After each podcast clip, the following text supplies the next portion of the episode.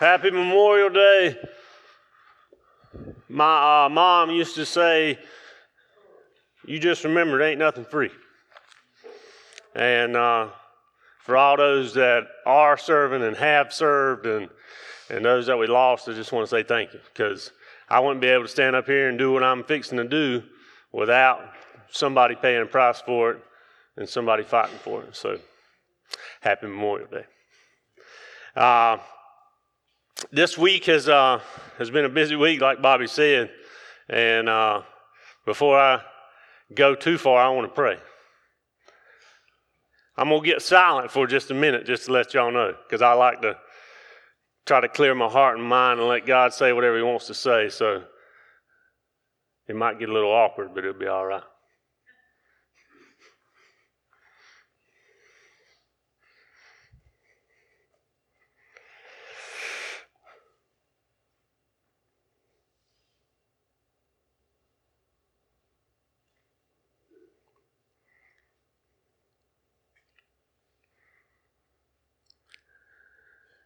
God, thank you for this day. Thank you just for another opportunity to tell people how much you love them and uh, what you did for them, what you can do for them. Thank you for all those men and women who've gone before us and fought for us and, and give us the freedoms and privileges we get to enjoy. Help us to, to never take them for granted, dear Lord. Help us never take you for granted. Dear Lord, I just pray that uh, in these next few minutes that you'll just clear our, our minds and our hearts and open our hands and our ears and our eyes and whatever you whatever you want to do. I pray that you'll get me out of the way and, and you'll just say whatever you want to say and that we'll just have the faith and trust to know that you will show up if we believe and and uh, dear Lord, help us to believe and know who you are, and uh, just help us to be open minded enough just to simply respond to whatever you're saying to us, God. I thank you for this time, and I ask it all in your name. I love you. Amen. All right. Good morning, everybody. Uh, like I said, it's it's um, you know been a busier than usual week, and how often do uh, when you ask somebody how they're doing, they say man, I'm busy. Or you you ask, you give ever had to somebody say, are you hard at it? It's almost like you, the expectation is to be busy. If you ain't busy, there's something wrong with you. You're lazy, right? That's and in America, we try to do as much as we can in a day, and we try to make things as instant and fast paced as possible, right? So being busy is supposed to be a good thing, right? Well, I learned the more I get silent and the more I ask God what He wants to do, the more God reminds me that that's the wrong thing to do. Uh, we're going to look at a story today. That's, that's a pretty well known story in the Gospels. And uh, it's a story that I've read many, many times. But like I said, uh, and trying to be obedient in, in getting silent and still before God, God showed me that, uh, that I am one of these two people we're going to talk about today. Uh, this story is in Luke 10, verses 38 to 42. It's about Mary and Martha. Uh, before I read it, I want to give you a little bit of, of context. Luke is the only Greek Gentile writer of one of the Gospels. This is only this story is only Luke is the only one to record it. And I, when I first figured that out or read that through studying, I wondered, well, why is Luke the only one that says anything about this? Well, if Luke, you know, writes the Gospel of Luke and Acts, and it's really one big book, but the, we break it up into two books, I guess, to try to help you understand a little bit.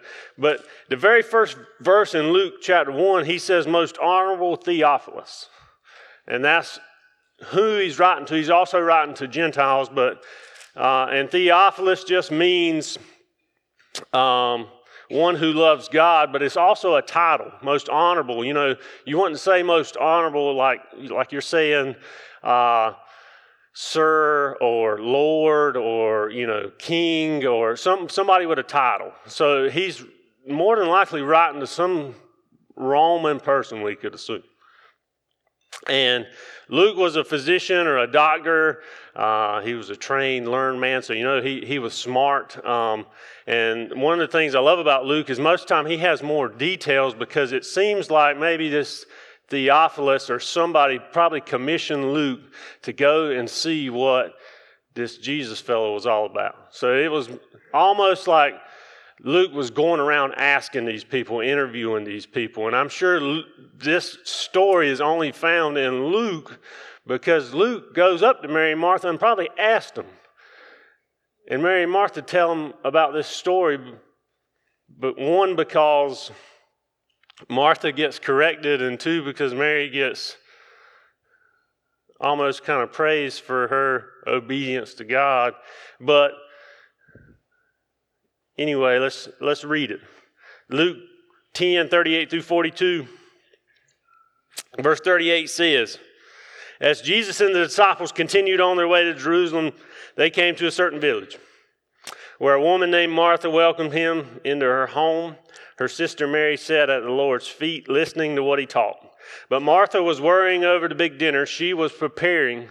She came to Jesus and said, Lord, doesn't it seem unfair that my sister just sits here while I do all the work?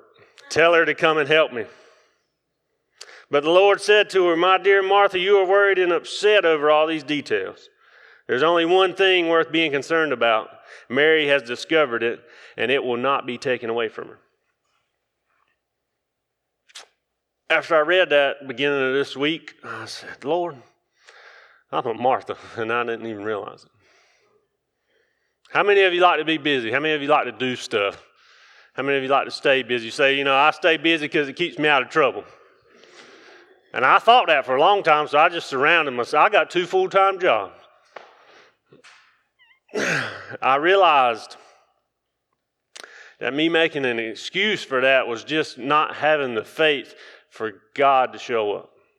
And I make myself so busy that I don't have to rely on God because I don't even have time to think about it half the time.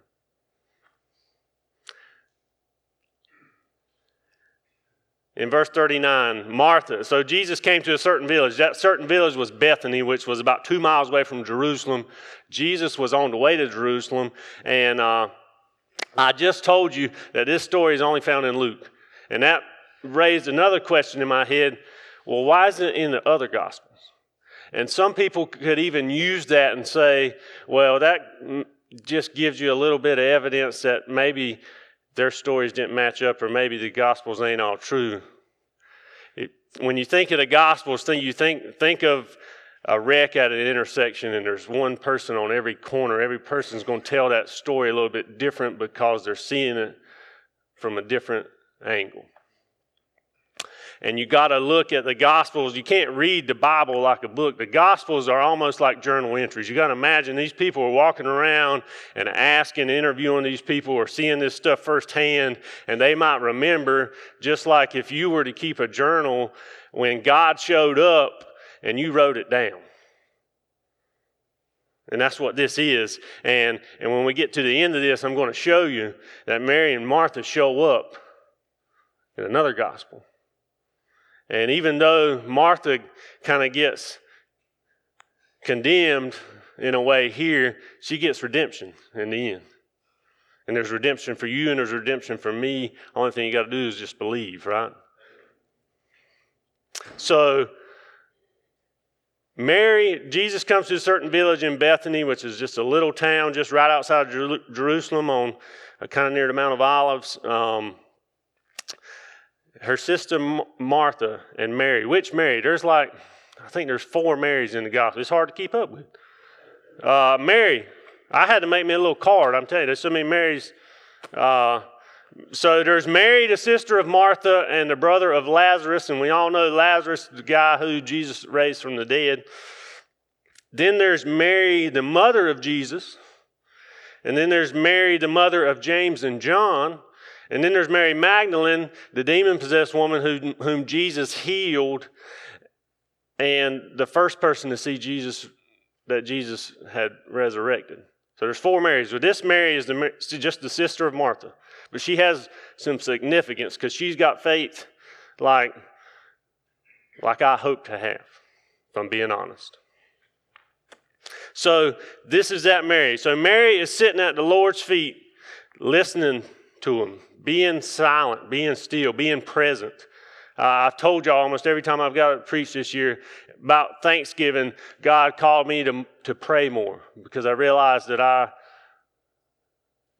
I'm not that good at praying. I, you know, I, I'm, I'm good at praying for other people's requests and for my own requests, but I'm not that good at just being in the Lord's presence.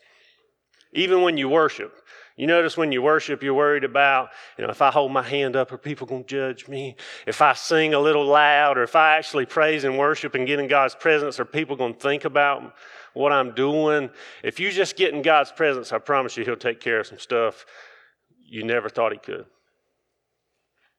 And that's what this is about. That's what God's trying. This is, a, to me, this is a parable just to Mary and Martha. I know it's not listed as a parable, but it is because Jesus tells Martha, there's only one thing worth being concerned about, and Mary has discovered. Mary's figured out that if you'll just get in my presence, that it's me that can do all things. It's not.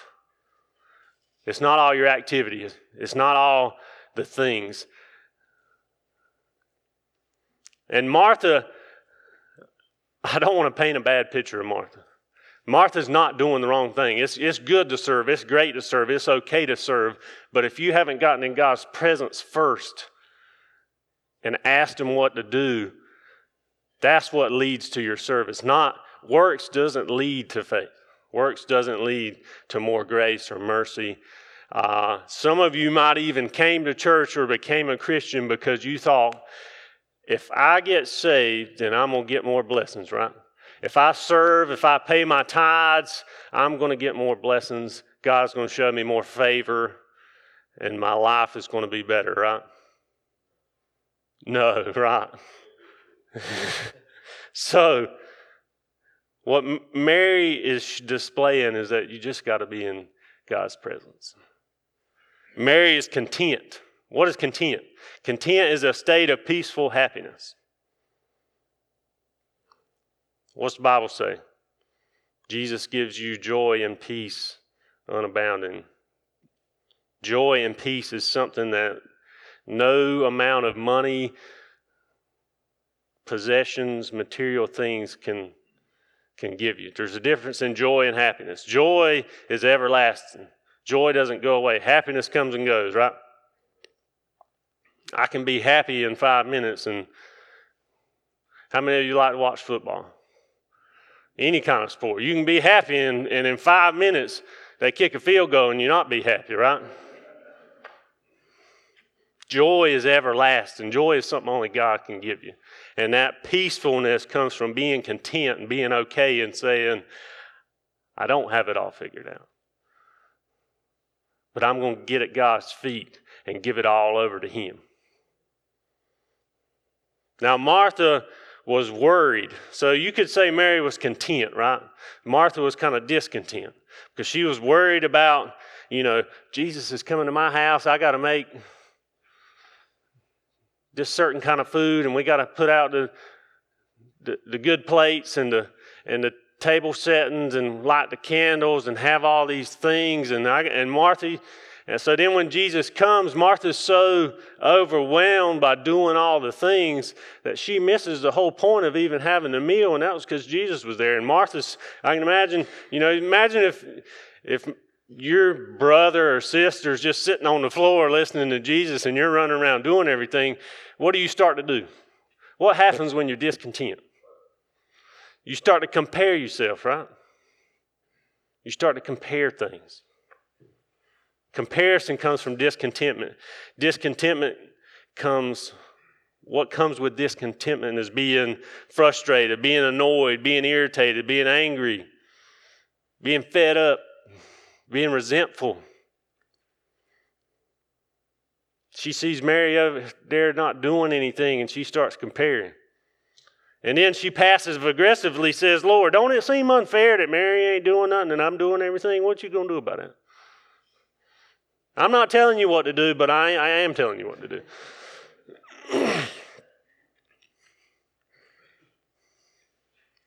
Comparison. I want to. How did you? I, I was listening to somebody this week, uh, some kind of podcast. I can't remember. Um, but he was saying that. How many of you have Facebook and Instagram? If you got it, guess what? If you got it and you look at it daily, you're 90% more likely to suffer from anxiety and depression because of comparison. Because you only get the highlights of everybody's life. Guess what my generation created? The selfie. That's terrible. Our claim to fame is taking a picture of yourself. Did you, did you know more people die taking selfies than they do getting bit by sharks or, and or a list of other things? That's a category now. Death by self. You are so worried about yourself that you're willing to die for. You imagine standing on the Grand Canyon or standing on the bridge and you trying to get a picture, and there you go. Because you're so worried about yourself, right? You're so everybody, look at what I'm doing.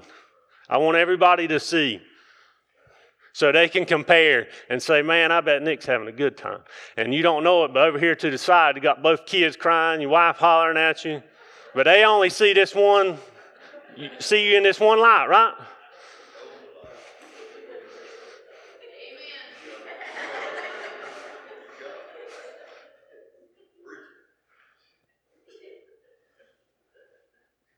I have never took a selfie. I'm proud to say that. I, let, I have never posted a selfie of myself on social media. I've took a picture of my wife of myself and sent my wife doing something silly, trying to cheer her up. But uh, if you want me to show you how to take one, men, so you hold your phone up and you put it down. That's how you take one. You don't need to take selfies of yourself. I'm serious. Comparison makes you discontent. We live in a world that's, you know, all about ourselves. And we've taken one day out of the year to remember that people bled and died for us to be able to take selfies. And we've even made that day a celebration or an excuse to go to the beach and drink beer and, and have a good time, right? Nothing wrong with any of that stuff, but what's your heart behind it? Is it yourself? So when you're discontent, when you're thinking about what everybody else is doing, it's going to lead to all these things. It's going to lead to the comparison, the frustration, the irritation. And so the busier I get, what happens? Well, why ain't everybody else working hard as I am? Why am I having to do all these things? Why ain't nobody looking after me? I'm looking after everybody else. Has your mama ever told you ain't nobody going to take care of you but you? That's a lie. God's going to take care of you. You stop worrying about yourself and let God worry about you. The only thing you got to do is get in His presence. Paul in Philippians 4. How many of you know what Philippians 4:13 says?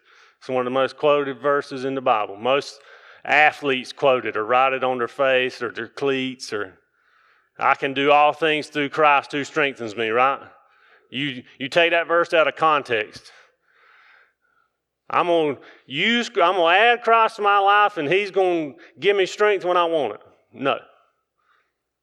If you read, uh, everybody knows Philippians 4 13, but not many people know Philippians 11 and 12.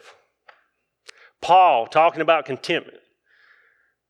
Not that I was ever in need, for I have learned how to be content with whatever I have. I know how to live on almost nothing or with everything. I have learned the secret of living in every situation, whether it is with a full stomach or empty, with plenty or little. How? I can do everything through Christ who gives me strength. Not adding Christ to, not and Christ, but through Christ. Christ through you. He's inside of you. But you got to let him, right?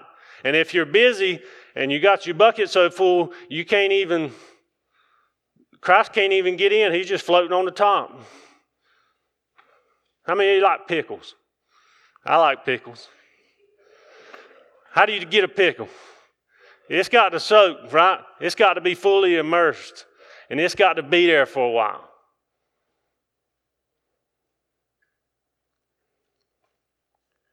A pickle don't turn, a cucumber don't turn into a pickle in one day.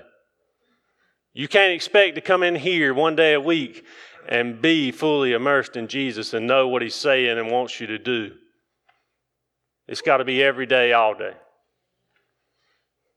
But you got to be willing first. You got to die to yourself second. And then you just got to trust Him. You got to be in His presence. But to do that, you got to empty yourself. So if you're busy and doing stuff all the time and not even having, I want to be so busy I don't even have to think about what I'm doing. I'm just doing. And I do that so I don't get in trouble or so I don't have time to think about the things I struggle with or temptations. I'm just going to be so busy, I just. That's my natural habit. Natural habit is to be busy. Because you think, well, I'm doing stuff for other people. That ain't selfish. But what, what, uh, I don't know if I can find it now or remember it. Hold on. Your service, you think you are you're helping people. I'm doing stuff for people all the time. Don't let your service become self-serving. You got to be in his presence first. See, see, Martha thought Mary's style of serving was, was inferior to hers. She didn't realize that in her de- desire to serve, she was acting, actually neglecting Jesus. Are you so busy doing things for Jesus that you're not spending any time with him? You can be doing good things and it still be a bad thing. I hate, a strong word, how the church throughout history has labeled certain things bad things and certain things good things. And you think that if you do these things, that it makes you more righteous or holier when it's all the same because your heart behind it. You could be serving, you could be teaching Sunday school every single week, going to the fish fry, cooking the fish, doing all the things, and your heart behind it be, I want people to see me and see how good I am and see how humble I am and see how faithful I am. That's self serving. And nobody knows that but you and God.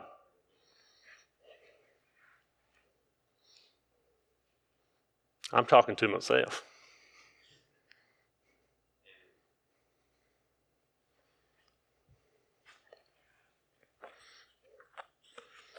God helped me to realize that when you get in His presence, you're going to have to deal with some things. And they ain't going to be comfortable. And it ain't going to be too fun. But I promise you, if you just take that first step in obedience and trusting that God has a better way, and you get that first victory, He'll give you another step, and another step, and another step. And then you'll realize I don't have all these things on me anymore. I don't have to carry all this stuff. I don't have to do all these things. And that's what true freedom is.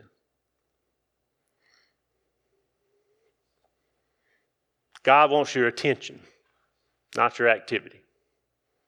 When you give God your attention, that might lead to some activity, but not the other way around. Don't get it out of order. I made Martha look pretty bad, didn't I? There's redemption for Martha. There's hope for Marthas. I'm a Martha. I know there's some other Marthas out there. There's hope for us, okay?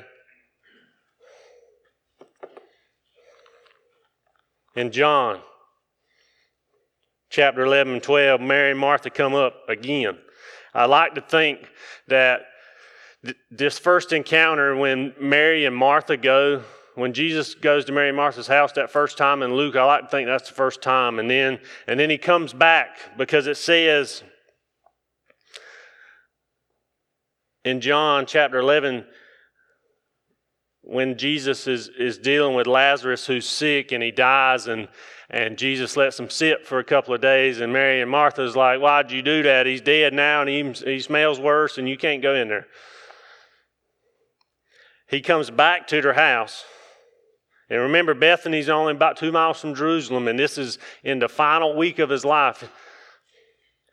And right after that, and, and John records it this way. Remember, the Gospels are, are just guys recording what they're seeing and hearing. So John records it this way when talking about Mary.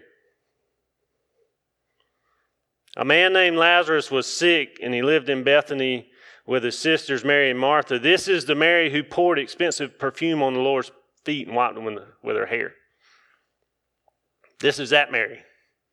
That Mary that spent a year's salary to anoint Jesus six days, the day before he goes into Jerusalem, the day before the triumphal entry, six days before he dies. Mary knew who Jesus was. But like I said, there's hope for Martha. After, that anointing happens after Lazarus is raised from the dead.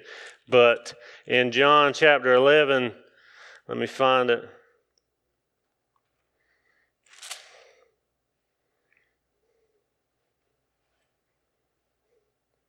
Jesus talking to Martha.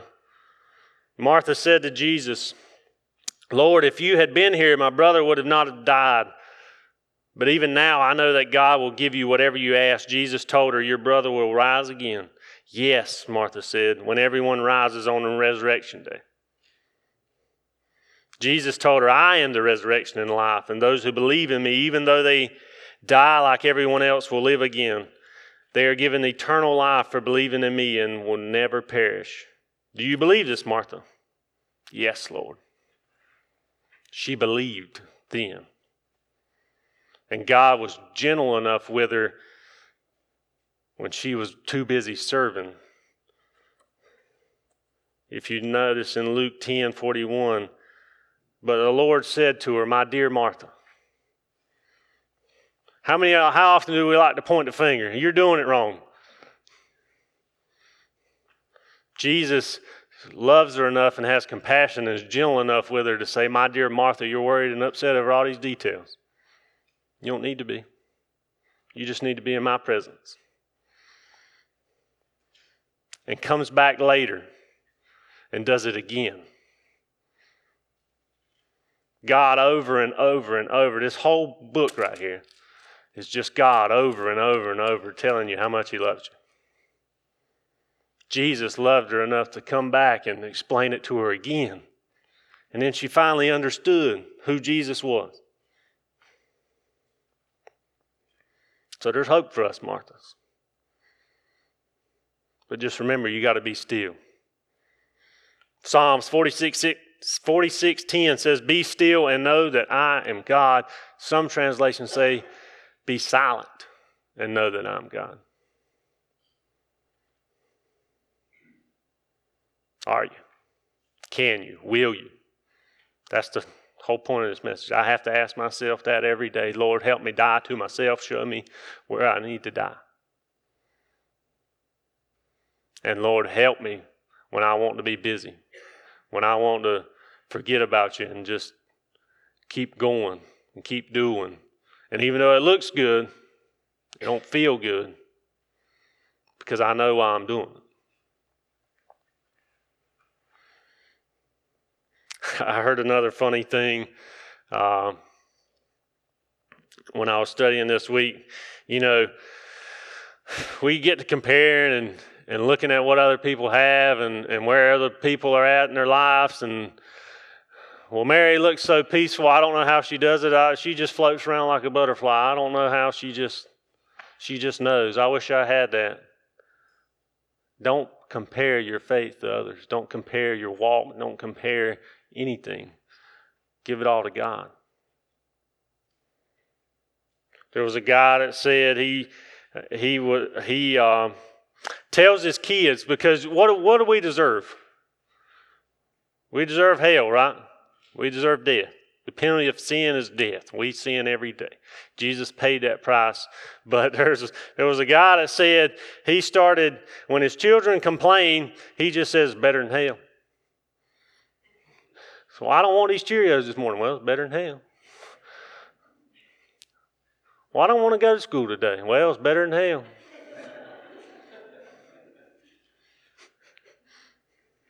It's true. It's funny, but it's true. Last thing I want to tell you we're going to do something here in a few minutes that I try to do every day. Do I do it every day? No. But I need you to remind me. Call me Martha if you have to. I challenge you. I'm asking you to pray for me. I asked you to pray for me last time I preached, I believe. But uh, we're going to get in God's presence. And I just want you to ask Him, what do you want me to do? Where am I at? And see what He says. All right?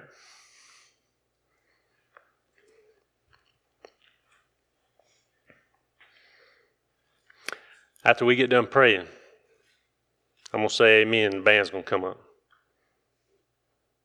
And we're going to give you an opportunity to just respond whatever God's doing. You can respond in your seat. You can come pray with me. You can come pray with Bobby. You can do whatever you want to.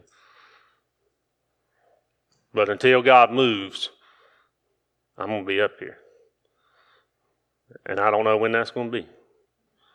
But I'm stepping out in faith just like I'm asking you to step out in faith, okay?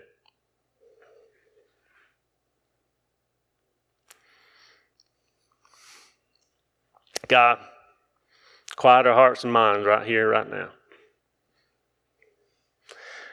Too often do we preach and, and tell people how to do it, and, and not too often do we practice it or, or put it to the test, dear Lord. And, and dear Lord, we're just trying to come before you and sit at your feet right now and just clear our hearts and minds and, and just empty us, dear Lord, and just help us to see whatever you're trying to say.